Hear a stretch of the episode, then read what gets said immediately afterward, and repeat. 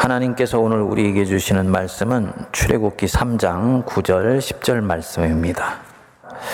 이제 가라 이스라엘 자손의 부르짖음이 내게 달하고 애굽 사람이 그들을 괴롭히는 학대도 내가 보았으니 이제 내가 너를 바로에게 보내어 너에게 내 백성 이스라엘 자손을 애굽에서 인도하여 내게 하리라 아멘.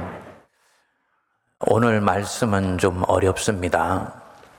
평소에 우리 성도님들이 잘 생각해 보지 않은 관점을 말해주고 있기 때문입니다.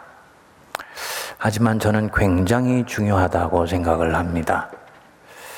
어떻게 내 인생 속에서 사명을 발견해 낼 것이며 또 그 사명을 따라 살아갈 수 있는지 그 길을 보여주기 때문입니다. 우리 성도님들이 집중해서 들어주시길 당부를 드립니다. 여러분들은 자다가 한밤중에 일어나서 지금 이 삶은 내가 살고 싶었던 삶일까? 라는 이 마음이 들어와서 잠을 설쳐 본 적이 있으신지요?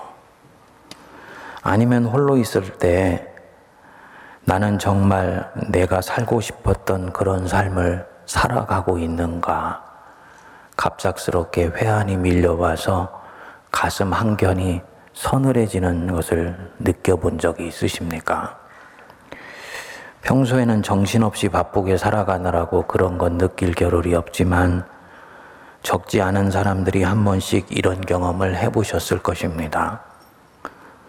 물론 우리 중에 누구도 삶을 인위적으로 결정할 수는 없습니다. 나 이렇게 살아야지 라고 결심한다고 해서 그렇게 살 수 있는 것은 아니에요. 삶에는 그만큼 변수가 많고 내가 생각하지 못했던 수없이 많은 돌발 상황이 벌어지기 때문입니다. 그래서 어떤 분은 삶은 주어진 대로 살아내는 것이지 살겠다고 결심한 대로 가는 것은 아니다. 이런 얘기를 합니다. 더구나 우리 그리스도인들은 궁극적으로는 하나님의 뜻대로 살기로 다짐한 사람들이에요. 내가 살고 싶은 대로 사는 사람들이 아닙니다.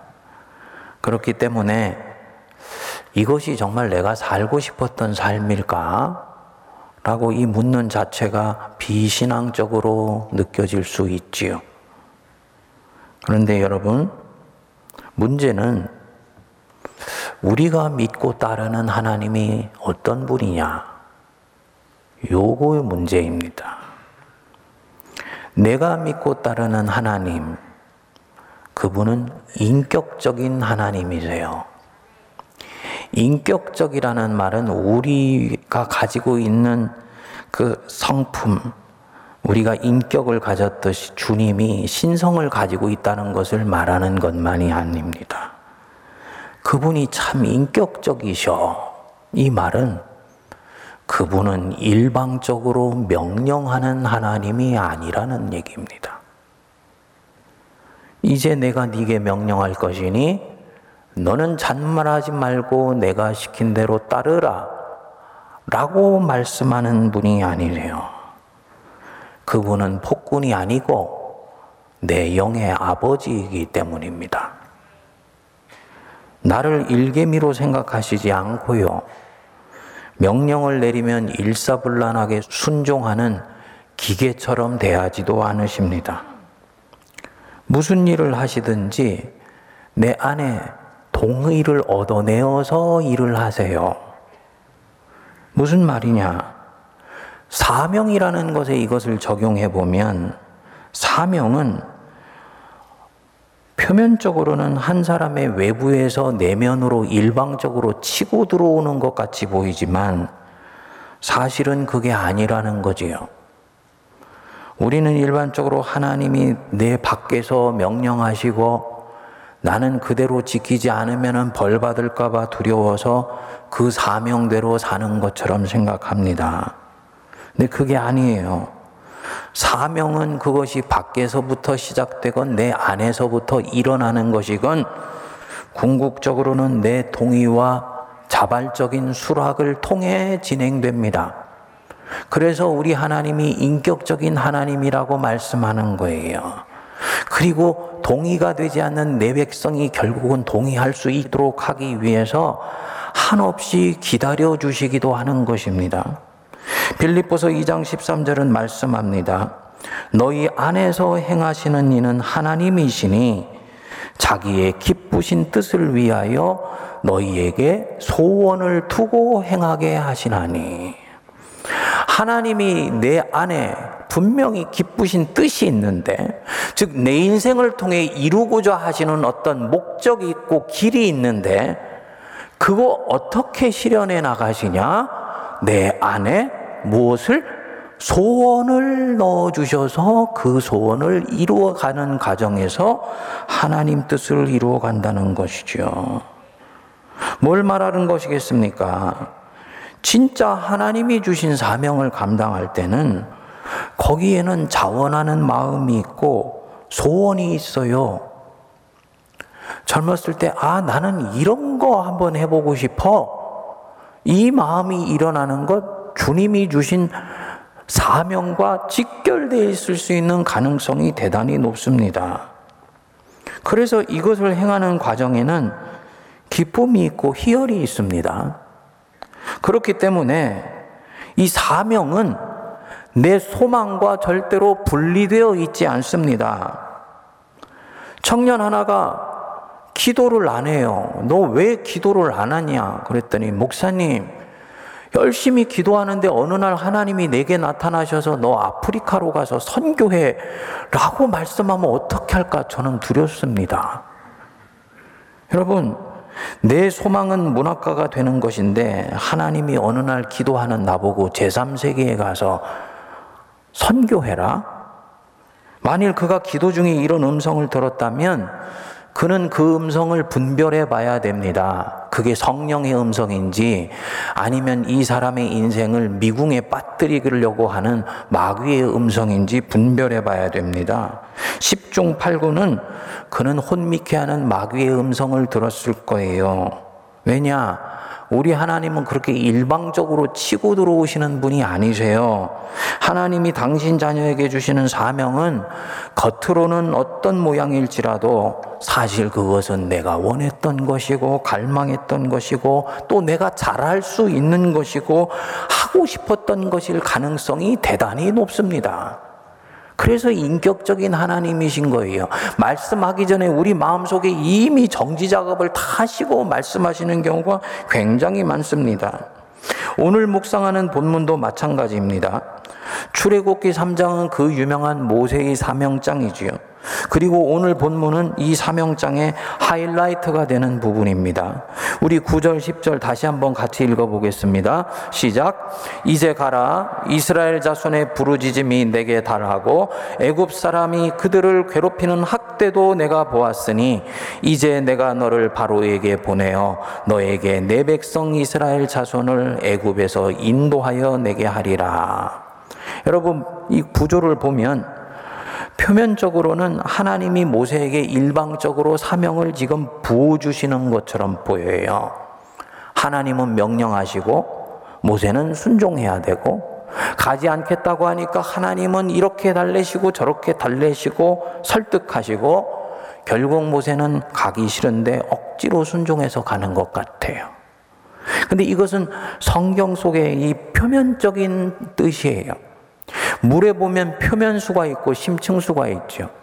사람들은 물 표면에 흐르는 그 물의 흐름과 색깔과 그리고 청정도를 보고 물이 이럴 것이다 생각하지 아니죠. 더 깊은 곳에서 흘러가는 그 물의 심층수가 그 물의 본질과 내용을 구성하고 있습니다. 성경도 마찬가지입니다. 표면적인 뜻이 있는가 하면 성경 표면에 나타나지 않는 깊은 의미가 숨어 있는 경우가 대단히 많아요. 이것을 끄집어내는 것이 영맥을 따라서 성경을 읽는 것입니다. 이 성경의 세계 안으로 들어가서 모세 미디안 광야 세월을 찬찬히 묵상해 보면 지금 이 사명의 장이 달리 보이기 시작을 합니다. 모세의 미디안 광야 생활 초기에는 그를 아프게 하는 세 단어가 있었습니다. 첫 번째가 바로 파라오였어요. 출애굽기 2장 15절에 보면 이렇게 나옵니다. 바로가 이 일을 듣고 모세를 죽이고자 하여 찾는지라 모세가 바로의 낯을 피하여 미디안 땅에 머물렀다. 그러니까 모세가 지금 이 미디안 땅으로 내어 쫓기게 된 이유가 직접적으로 누구 때문입니까? 바로 때문이에요. 그러니까 이 파라오는 모세를 죽이려고 했던 사람이고 자기를 이 낯선 광야로 내몰았던 장본인이죠. 물론 2장 23절을 보면 모세를 죽이려고 했었던 그 장본인인 바로는 죽었습니다. 하지만 모세가 볼 때 누가 다음에 파라오가 되던 그 사람은 모세에겐 똑같은 사람입니다. 두 번째로 모세를 아프게 하는 또 다른 단어가 애굽이에요. 애굽. 자기를 토해내었던 땅. 자기를 아프게 했었던 그 자리. 세 번째가 내 백성 이스라엘. 자신에게 씻을 수 없는 상처를 주었던 사람들. 왕자의 자리를 이들을 위해서 기꺼이 내려놓고 동표를 가지고 헌신하려고 했는데 오히려 그 선한 마음을 악으로 되갚아 줘서 씻을 수 없는 상처를 모세에게 주었던 사람들. 그런데 공교롭게도 떠올리게만 하면 모세의 가슴을 아프게 했던 그 세 단어가 하나님의 입에서 동시에 튀어나온 거예요. 이제 내가 너를 바로에게 보내어 너에게 내 백성 이스라엘 자손을 애굽에서 인도하여 내게 하리라. 만일 모세가 처음 이 광야에 들어올 때나 40년이 지난 지금이나 이 세 단어가 여전히 그를 아프게 하는 기억이고 고통스럽게 하는 단어라면 그는 이 말을 지킬 수가 없습니다. 이 사명을 감당할 수 있는 능력이 없어요. 그렇지 않습니까? 아, 이스라엘 백성에 대한 원망과 분노가 가득한 사람이 어떻게 그 백성을 품고 사랑하여서 이끌고 그 애굽을 나올 수가 있겠습니까? 자기를 토해낸 땅, 자기를 거절한 땅에 대해서 트라우마를 갖고 있는 사람이 어떻게 그 애굽이라는 곳으로 평안하게 가서 그 땅에서 하나님의 사명을 감당할 수가 있겠습니까?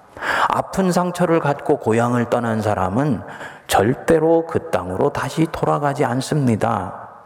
만일에 그가 돌아갈 수 있다면 딱 한 가지 세월이 지나서 그 세월 속에서 이 사람이 고향에 대한 상처가 치유되고 회복되었기 때문이에요. 그러니까 모세는 지난 광야 40년의 세월 속에서 상처가 치유된 사람입니다. 그래서 하나님이 이 모세를 자기를 아프게 했었던 그 자리로 초대하시고 밀어 넣으실 수가 있는 것입니다. 처음 모세가 이 광야로 들어왔을 때 그는 무척 혼란스러웠지요. 자기 인생을 이해할 수가 없었습니다. 과거는 해석되지가 않고, 현재는 그래서 엉망진창이고, 미래는 길이 보이지를 않았습니다. 이런 상황에서는 사명이 찾아올 수도 없고 사명을 주어도 감당할 수가 없습니다. 자기 문제가 태산인 사람이 어떻게 사명을 감당할 수가 있겠습니까? 하나님은 자기 사람을 그렇게 대하시지 않으세요. 하나님이 이 광야에서 이 사람 모세에게 지난 40년 동안 차곡차곡 일을 해오신 거예요. 처음에 모세가 이 광야로 들어왔을 때 그에게 이 광야의 시간은 쓸모없는 시간처럼 보였습니다.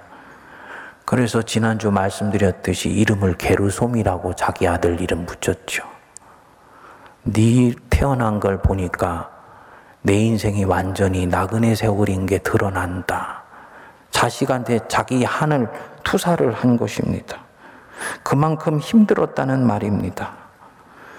그런데 이 모세가 인생 광야 세월을 보내면서 자기 인생을 조금씩 조금씩 깨닫기 시작했던 것입니다.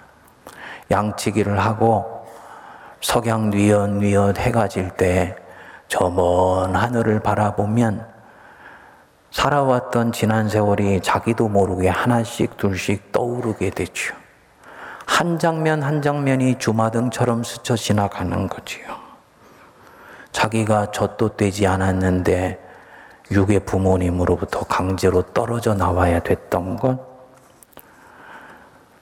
아이로서 나일강에 둥둥둥 떠내려가는 신세가 된 것, 그게 그 속에 울분이 있을 때는 자기만 겪는 기구한 팔자인 줄 알았는데, 시간이 지나가면서 보니까 그것은 내가 히브리 노예의 후손으로 태어났기 때문이구나.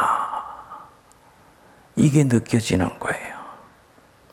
그러니까 자기 개인의 상처가 민족의 아픔이라는 큰 흐름 안에서 이해되기 시작한 것입니다. 자기의 아픔이 이해되니까 자기 민족의 고통이 이해가 되고요.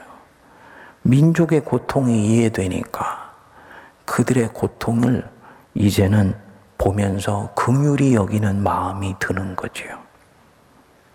모세의 마음에 자기 민족과 화해가 이루어진 것입니다. 이것은 굉장히 중요해요. 지워버리고 싶었던 자기의 과거와 화해가 일어난 거예요. 그리고 이렇게 과거의 인생이 정리되면 삶에 대한 울분이 녹아지기 시작합니다. 그리고 이때 이 사람의 상처가 승화가 됩니다. 승화된 상처는요, 사명과 아주 가까이에 있습니다. 보십시오. 이 모세, 자기가 민족의 아픔을 온몸으로 겪어봤기 때문에 누구보다도 자기 민족의 아픈 부분을 알고 있어요. 그리고 자기가 그 아픔을 몸부림치다가 승화시켰기 때문에 자기 민족이 그 아픔을 어떻게 벗어날 수 있는지도 알고 있습니다. 바로의 궁에서 40년을 살아보았기 때문에 이 사명의 걸림돌이 될 바로를 어떻게 다루어야 되는지도 알고 있습니다. 그게 다가 아니지요. 그는 이 미대한 광야에서 40년을 살았어요. 그렇기 때문에 광야의 생리가 어떤지 압니다. 광야에는 무엇이 있는지, 멀쩡했던 사람들이 광야로 들어가면 어떻게 변하기 시작하는지, 그리고 이 광야를 지나가는데 무엇이 필요한지를 모세는 알고 있습니다. 여러분, 이 사람이야말로 애굽에서 자기 백성을 구출시켜서 광야를 지나 가나안 땅으로 이끌 적임자인 거예요. 모세는 모르고 있지만 하나님은 그것을 알고 계세요. 그래서 이 사람 모세를 찾아오신 것입니다. 고통 속에 있을 때는 자기 인생이 해석되지 않으니까 하나님의 섭리의 손길이 보이지 않아요. 근데 그 고통이 주님의 만지심 속에서 승화되고 나니까 하나님이 지금까지 자기 인생을 섭리로 이끌어 오셨다라는 것이 믿어지게 되면서 인생 전체가 C줄과 날줄로 연결되는 것입니다. 그러니까 하나님이 그에게 사명을 내리셨다. 내가 너를 한때 너를 두렵게 만들었던 바로에게 보내며 너를 아프게 했었던 애굽 땅으로 보내며 너에게 씻을 수 없는 상처를 주었던 내 백성 이스라엘에게 보낸다. 사실은 주님 그들은 주님의 백성일 뿐만 아니라 이미 오래전에 나의 백성이 되어 있습니다. 라고 말할 수 있었겠지요. 이 모세가 얼마나 민족을 사랑하는 사람입니까? 하나님께서 모세를 통해서 이 백성들이 이끌고 광야로 나갔는데 이 백성들이 하나님 보시니까 선민으로 택해서 쓰기에는 엉망진창인 거예요. 그러니까 모세야 안 되겠다. 이 백성들 광야에서 다 지워버리고 내가 너를 통해서 새 민족을 만들 거야. 그랬더니 모세가요. 그 말을 듣고는 온몸으로 가로막아 서면서 하나님께 데모해요. 하나님, 그렇게 하시려거든 차라리 내 이름을 하나님의 생명책에서 지워버려 주십시오. 여러분 이것이 모세가 이스라엘 백성들 만나고 나서 그 광야에서 생긴 걸까요? 아니죠. 이 마음은 이미 이 미디안 광야 40년 속에서 백성을 향한 울분이 삭혀지고 녹여지고 승화되면서 나왔던 마음인 거예요. 물론 모세가 사명 주니까 한사코 안 가겠다고 하지요. 자기는 이미 하나님 한 분으로 충분하기 때문입니다. 그런데 더 중요한 이유가 있습니다. 모세가 나중에 말하지요. 오 주여 보낼 만한 자를 보내소서. 이게 무슨 뜻이냐면요. 자기는 그런 큰 일을 감당할 만한 사람이 못 된다는 거예요. 하나님, 저는 바로의 힘이 얼마나 강력한지도 알고 있고요.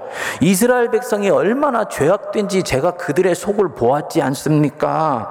무엇보다도 저는 저 자신이 얼마나 악하고 연약한지도 알고 있습니다.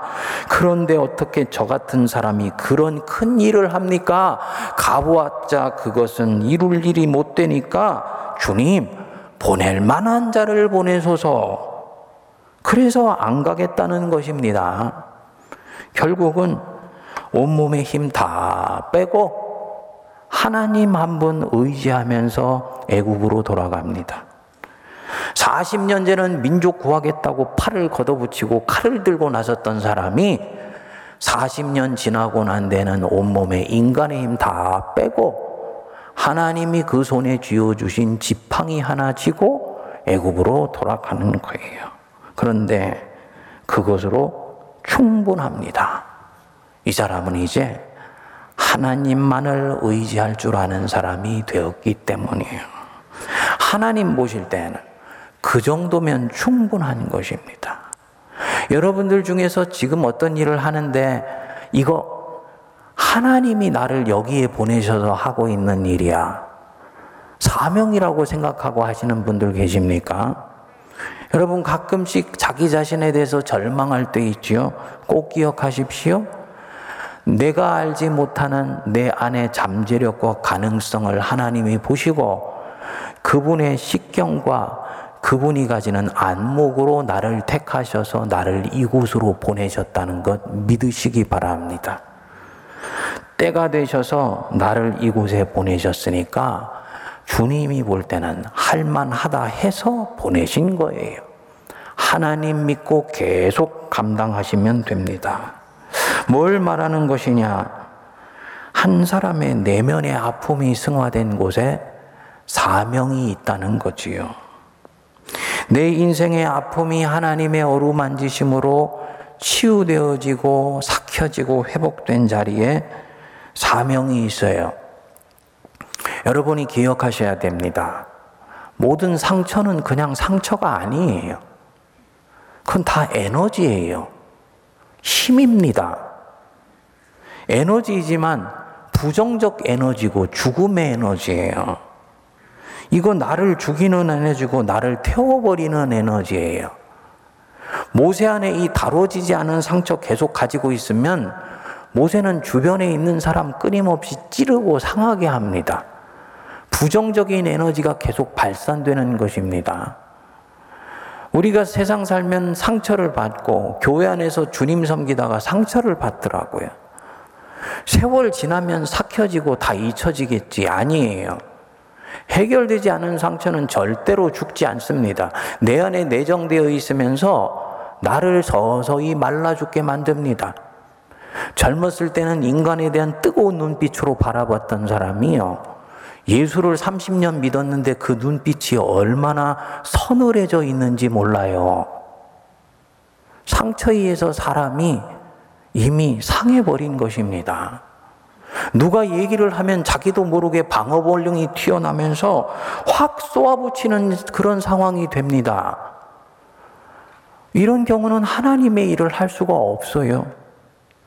그런데 이 사람이 자기 가지고 있는 이 아픔을 정직하게 개방하고 누군가와 대화를 시작하며 주님께 가지고 나가서 계속 이 문제를 씨름하기 시작해. 주님 도와달라고. 이 상처 만져달라고. 보듬어 달라고. 그러면 주님이 이 모세를 만져주시듯이 조금씩 조금씩 만져주시기 시작합니다. 어느 날 눈물이 폭포수처럼 쏟아지면서 가슴이 뻥 뚫리고요. 하나님이 나를 사랑하시는구나. 이래서 내가 이 어려움을 겪게 되었던 것이구나 생각하면서 오히려 그 상처의 이면에 밝은 빛을 보게 되고 거기서 하나님의 일을 할 수 있는 알 수 없는 강력한 힘이 일어나기 시작합니다.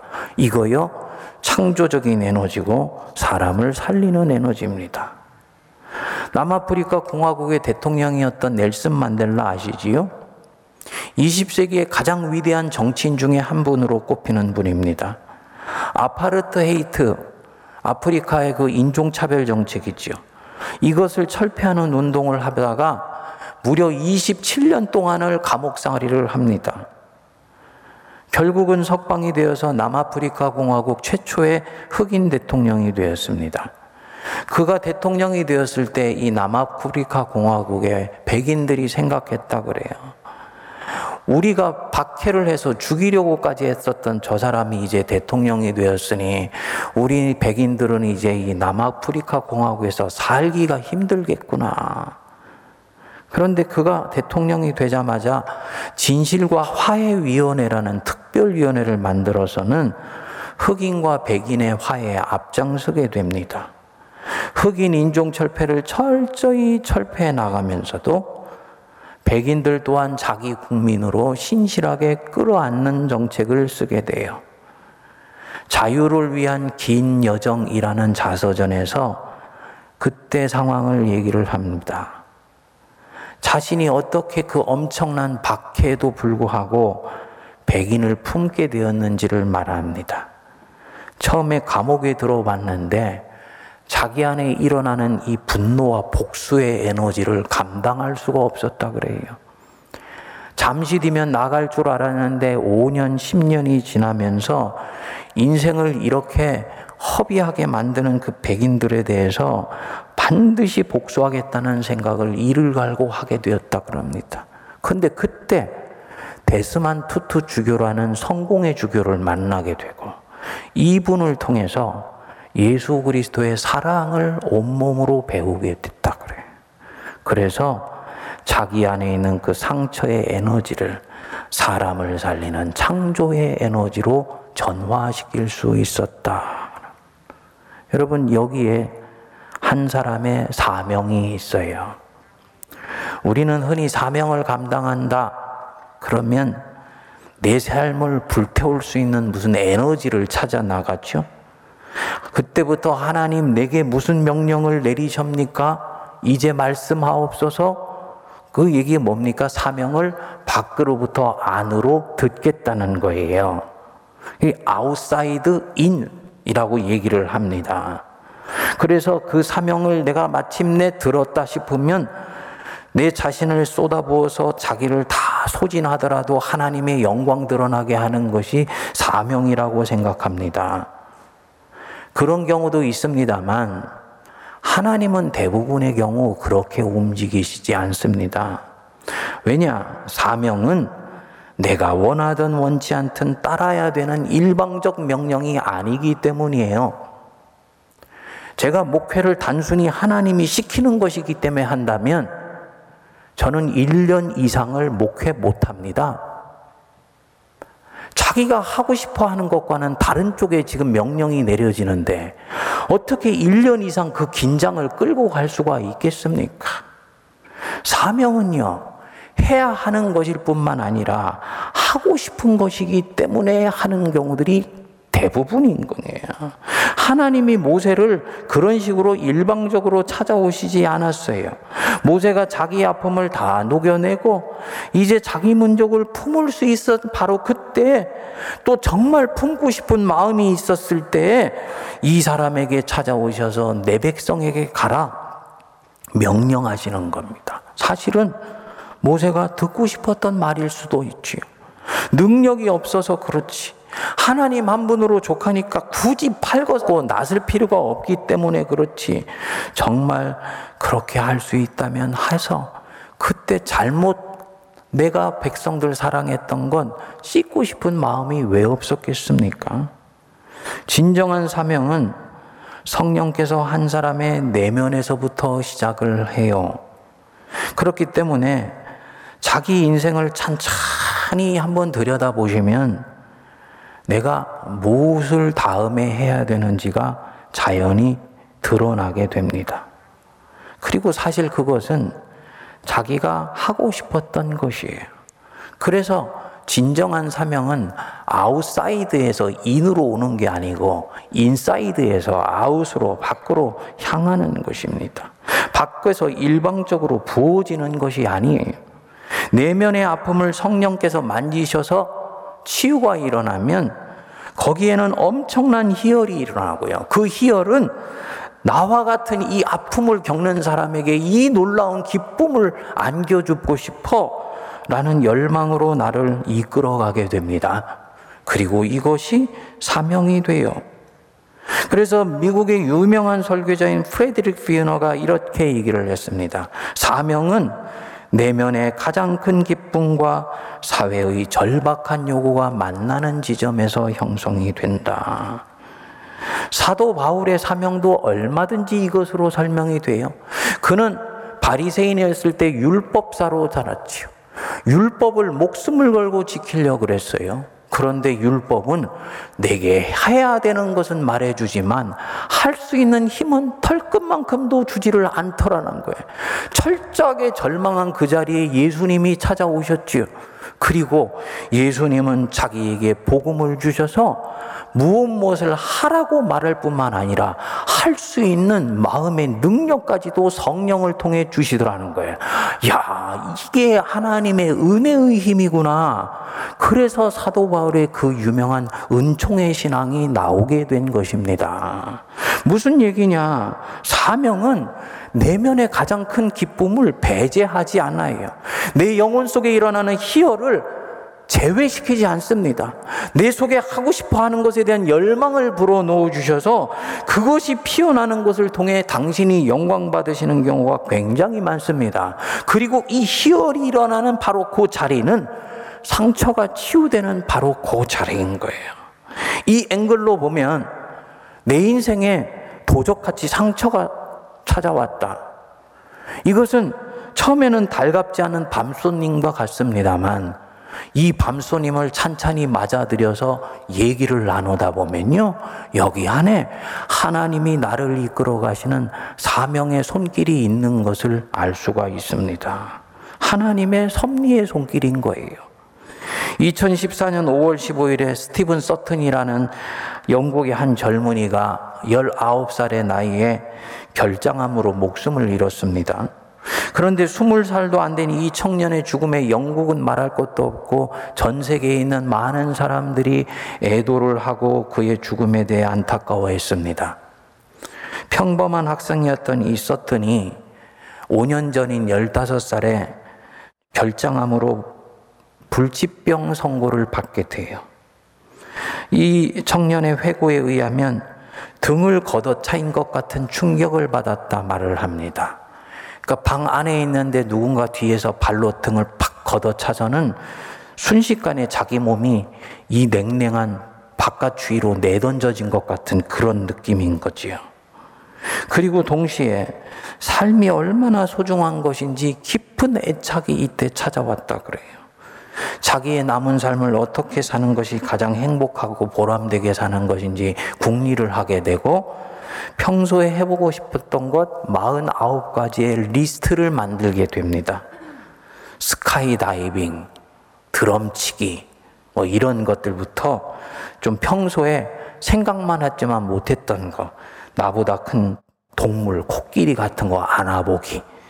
그리고 마지막으로 하고 싶었던 것으로 자신과 같이 10대 암이 걸려 고생하는 사람들을 위해서 10대 암 재단을 내가 만들고 싶다. 그래서 페이스북에 Just Giving 캠페인이라는 걸 벌이게 돼요. 단순, 담백하게 기부하기, 뭐 이런 뜻이 되겠죠.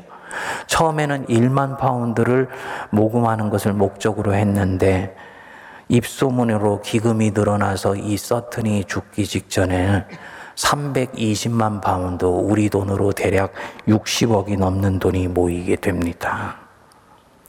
이 캠페인은 자기 삶에 닥친 불행을 오히려 세상을 위해 봉사할 수 있는 기회로 여기게 된 이 서튼에게 새로운 힘과 에너지를 주게 됩니다. 그는 점점 더 강해지게 되고 환자라고는 볼 수 없을 정도로 환하게 웃으면서 적극적이고 활동적인 삶을 살기 시작합니다. 그는 자서전에서 말을 합니다. 암은 내게 좋은 것이었습니다. 내 삶의 중요한 동기를 주었기 때문입니다. 저는 얼마나 오래 살지 알 수 없습니다. 그러나 얼마나 사느냐보다 더욱 중요한 것은 내가 무엇을 즐겁게 할 수 있었느냐 하는 것입니다. 서트는 다음과 같이 말을 하고 자기 삶을 마무리했습니다. 모두들 안녕. 나 아직 여기 있어요. 육체적으로나 정신적으로나 힘든 여행이었지만 나는 행복합니다. 그게 중요하잖아요. 이 청년, 자기 내면의 고통이 승화되어서 기쁨으로 변한 그곳에서 자기가 할 일을 찾아낸 거예요. 그리고 그곳으로 세상에 적지 않은 영향을 미치고 떠난 것입니다. 여러분들 중에 나는 모세의 미디안 광야 같은 그런 시간을 보내고 있다. 원치 않았던 어떤 광야로 나는 지금 떠밀려 살아가고 있다. 넬슨 만델라 같이 감옥 속에서 어두운 밤을 보내고 있는 것 같은 마음이 든다. 그것 때문에 속상해하고 아파하는 분이 계신가요? 스티븐 서튼 같이 이미 사형 선고가 내려지시니 내일은 완전히 닫혀버려 있는 것 같은 현재를 살아가는 그런 분이 계십니까? 하나님이 지금 내 인생에서 무엇을 하시고 계신지 이들의 삶을 거울로 삼아서 한번 들여다 보시기 바랍니다. 사랑하는 아무개야, 나는 네가 그 고통에 함몰되지 않기를 바래. 그 고통은 너를 분해시키거나 와해시키기 위해서 있는 것이 아니야. 네가 그 고통에 직면하고 그 고통을 나와 함께 다루어가며 그 속에서 나 여호와의 손길로 만짐받을 수 있게 되기를 바란다. 그럴 때 네 속에 있는 그 고통은 너에게 새로운 출구를 만들어 주게 될 것이야. 너는 언제나 치유되고 회복될 것이고 그 속에서 너는 기쁨을 맛보게 될 것이며 바로 그것 때문에 너는 네 인생에 무슨 일을 하며 남은 삶을 살아야 될지 사명을 발견하게 될 것이다. 내가 너와 그때까지 함께 해줄게. 여러분, 이런 사명을 찾아 나서시기 바랍니다. 한국 교회는 신앙이 굉장히 표면적이에요. 20년, 30년을 만나지만 같은 기도 제목만을 반복해서 낼 뿐, 자기 속에 있는 영혼의 진실은 절대로 30년을 만나도 꺼내지 않는 경우가 대부분이에요. 여기에서는 신앙이 자라가지 않습니다. 치유가 일어나지 않았기 때문에 변화도 일어나지 않는 것입니다. 사명이 무엇인지는 모르고 살지요. 교회가 하라는 일을 한다고 그게 사명이 아니에요. 내 영혼을 불사를 수 있는 그 무엇, 그것 찾아내는 은혜가 임하게 되기를 바랍니다. 그거 이미 발견한 분이 계세요. 자기 영혼의 열망을 정직하게 직면하여서 그것에 신실하게 반응했기 때문에 온 것입니다. 훌륭한 인생을 사셨어요. 하지만 대충대충 감당하지 마시기 바랍니다. 이 사명은 밭에 감추었던 보화가 마침내 내 눈에 실체로 드러난 거예요. 자기 소유를 다 팔아 그 보화를 사느니라. 천국은 이렇게 해서 한 사람 안에 시작되고 이렇게 진행되며 하나님의 나라 천국이 이 사람을 통해서 이 땅에 이루어지게 됩니다.